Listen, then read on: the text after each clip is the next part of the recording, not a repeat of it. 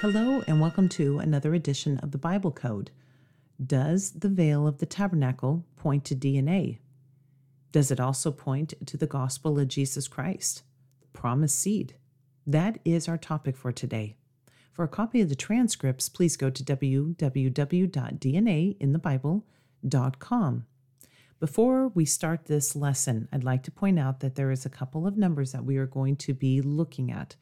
Number 5, number 26, 23, and 46, the two numbers for chromosomes in the human body.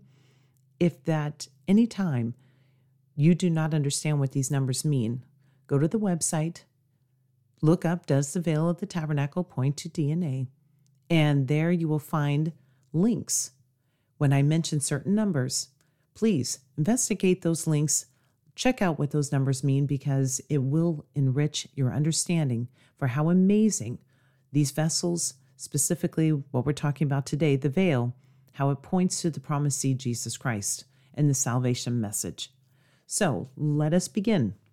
I'd like everybody to turn to Hebrews chapter 10, verse 20. My goal here is to begin by sharing exactly what the veil is so we're all on the same page before diving into the deep end. The scripture reads, By a new and living way, which he hath consecrated for us through the veil, that is to say, his flesh. Hebrews chapter 10, verse 20, that we just read, is making a direct link between the veil and the flesh of Jesus Christ. What a beautiful picture. You can think of the veil of his flesh being rent, that we have access now through the blood. I know it's very descriptive, but this is what we need to think about. The Bible is very descriptive when it comes to the blood of Jesus Christ, and that we do need to be washed in his blood.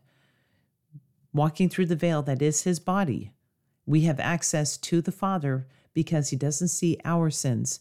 He sees the blood of Jesus Christ on us, and we are washed. So let us begin this study checking out the number 26 now when it comes to the veil. And the King James Bible defines this number 26 for the gospel of Jesus Christ. Now, the first time that veil is mentioned in the Bible, it happens to be the 26th chapter of Exodus. Again, coincidence? The same number that God defines as the gospel of Jesus Christ. Let us take a look at Matthew chapter 27, verse 51. It is talking about the temple veil. And in this particular passage, there's precisely 26 words. And it reads, and behold, the veil of the temple was rent in twain from the top to the bottom, and the earth did quake, and the rocks rent. Now, there is another passage of scripture, this time using the number 23. Now, I've mentioned in the past, and I will say it again so that we're all on the same page. 23 and 46 are both numbers used for human DNA.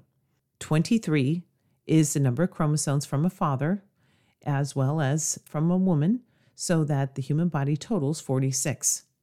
Keep in mind, Jesus Christ is the promised seed. And we just read in Hebrews in the beginning of the study that he, his flesh, is the veil. Are we going to see mention then of 23 and 46 for the veil?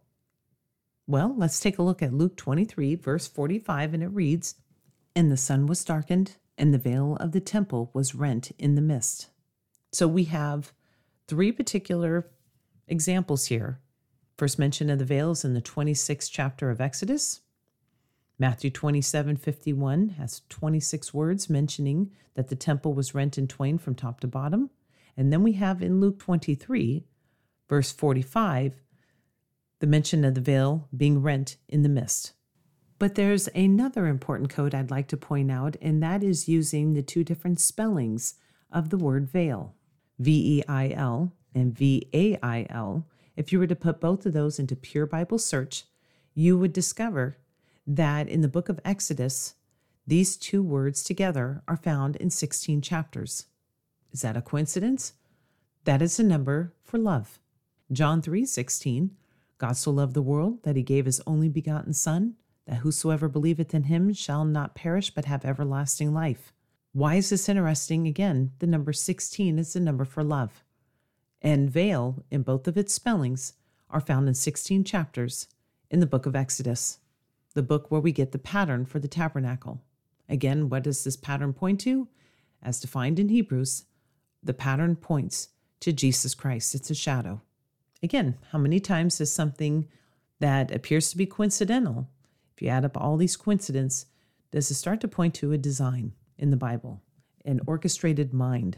Let's take a look now at what went into the making of the veil, and we'll find that in Exodus chapter 26, verse 31. There are five particular descriptive words used that make up the veil. This particular passage, I will go ahead and read it.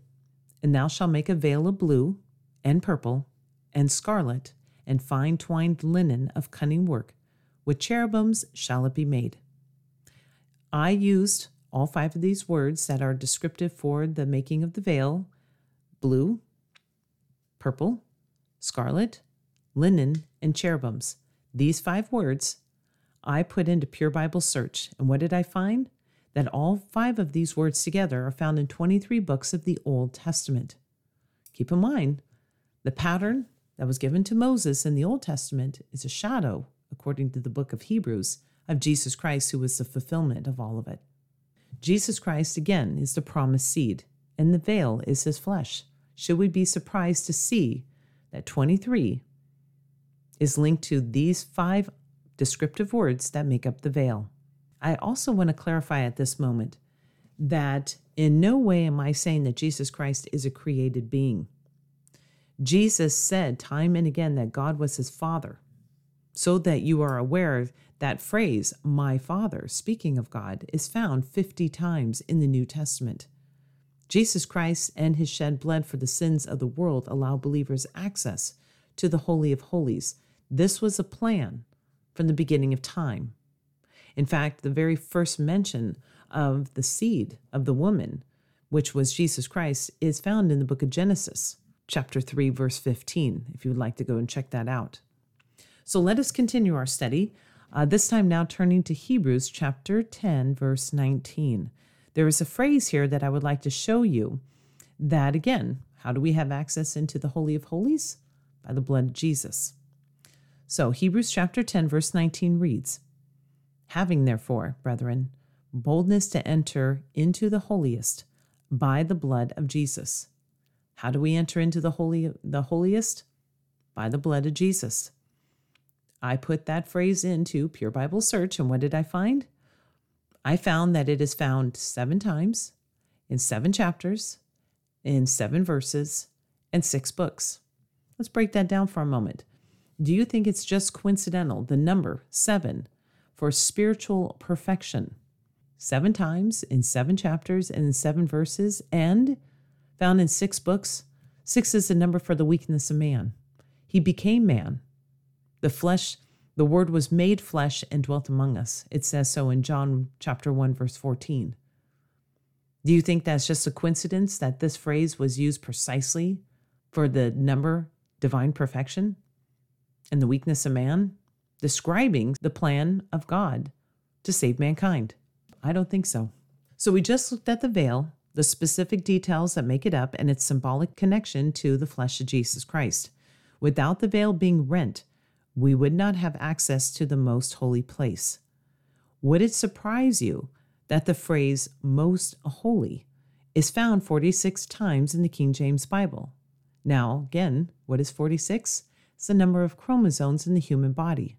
Jesus Christ became flesh that we can have a relationship through his blood with the Father.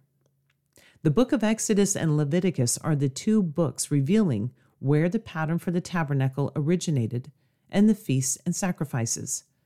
These two books contain the phrase most holy seven times and 13 times within their pages. Why is that interesting? Well, we just covered for a moment ago that seven is spiritual perfection.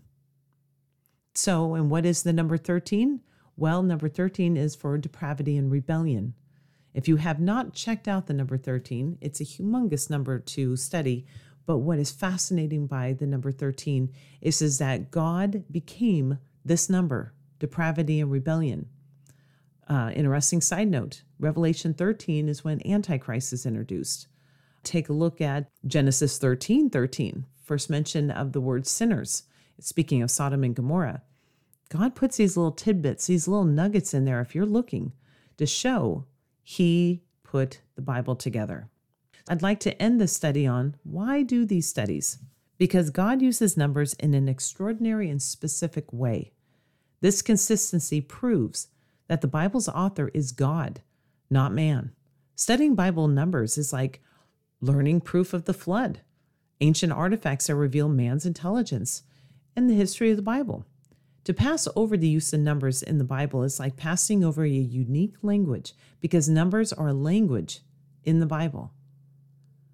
Think about for a moment just your day. You wake up at a certain time, you sleep a certain number of hours. Each day is a new date on the calendar. We are surrounded by numbers. You have so many chromosomes in your body. God created these numbers. Numerology puts power in numbers. Numerology is a false religion, it's a false belief system. There is not power in numbers. Numbers should glorify God along with everything else in creation. God seems to use numbers and orders them like a thread through the word, a red thread, to convey a deep meaning to what the word already says. It's like a seal of approval, a second witness.